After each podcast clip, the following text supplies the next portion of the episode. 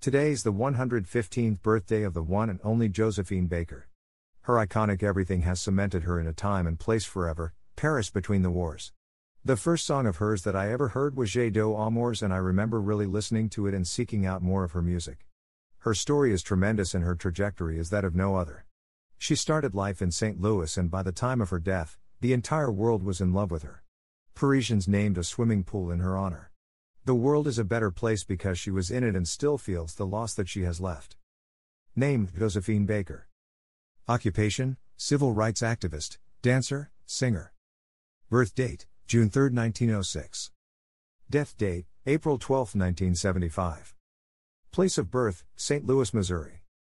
Place of death Paris, France. Best known for Josephine Baker was a dancer and singer who became wildly popular in France during the 1920s. She also devoted much of her life to fighting racism.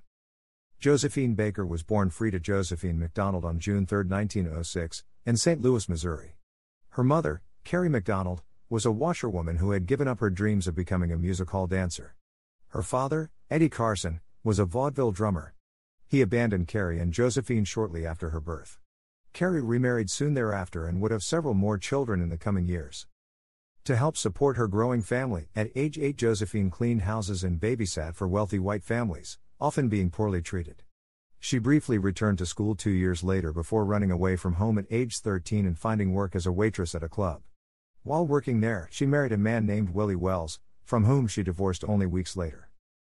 It was also around this time that Josephine first took up dancing, honing her skills both in clubs and in street performances, and by 1919 she was touring the United States with the Jones Family Band and the Dixie Steppers performing comedic skits.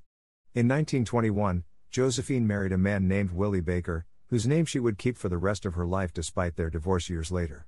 In 1923, Baker landed a role in the musical Shuffle along as a member of the chorus, and the comic touch that she brought to the part made her popular with audiences.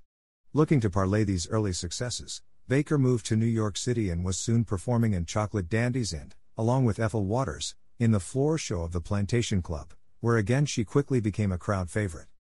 In 1925, at the peak of France's obsession with American jazz and all things exotic, Baker traveled to Paris to perform in La Revue Negre at the Théâtre des Champs-Élysées. She made an immediate impression on French audiences when, with dance partner Joe Alex, she performed the Danse Sauvage, in which she wore only a feather skirt. However, it was the following year, at the Folies Bergère Music Hall, one of the most popular of the era, that Baker's career would reach a major turning point. In a performance called La Folie du Jour, Baker danced wearing little more than a skirt made of 16 bananas.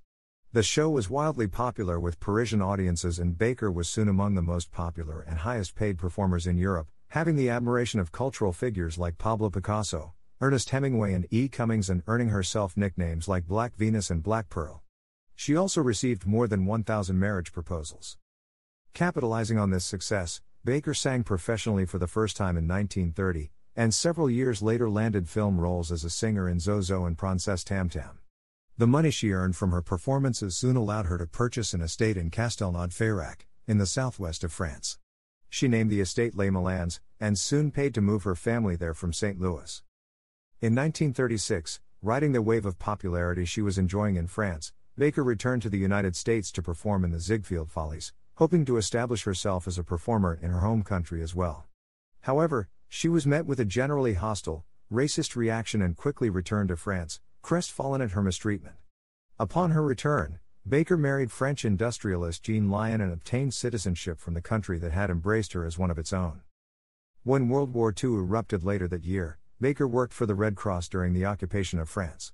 As a member of the Free French forces, she also entertained troops in both Africa and the Middle East.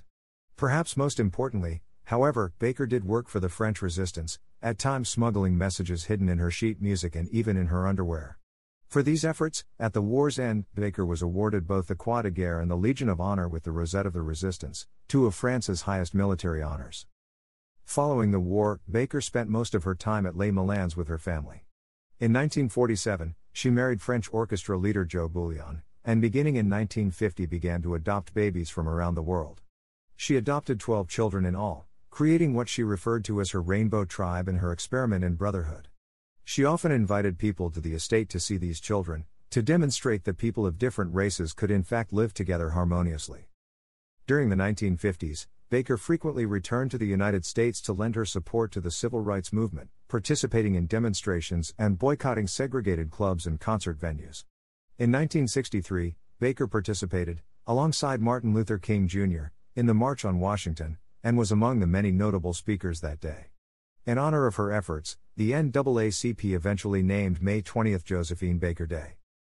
After decades of rejection by her countrymen and a lifetime spent dealing with racism, in 1973 Baker performed at Carnegie Hall in New York and was greeted with a standing ovation. She was so moved by her reception that she wept openly before her audience. The show was a huge success and marked Baker's comeback to the stage. In April 1975, Josephine Baker performed at the Bobino Theatre in Paris, in the first of a series of performances celebrating the 50th anniversary of her Paris debut. Numerous celebrities were in attendance, including Sophia Loren and Princess Grace of Monaco, who had been a dear friend to Baker for years. Just days later, on April 12, 1975, Baker died in her sleep of a cerebral hemorrhage. She was 69. On the day of her funeral, more than 20,000 people lined the streets of Paris to witness the procession, and the French government honored her with a 21 gun salute, making Baker the first American woman in history to be buried in France with military honors. Filmography as actor Princess Tam Tam, November 2, 1935, Zouzou, 1934.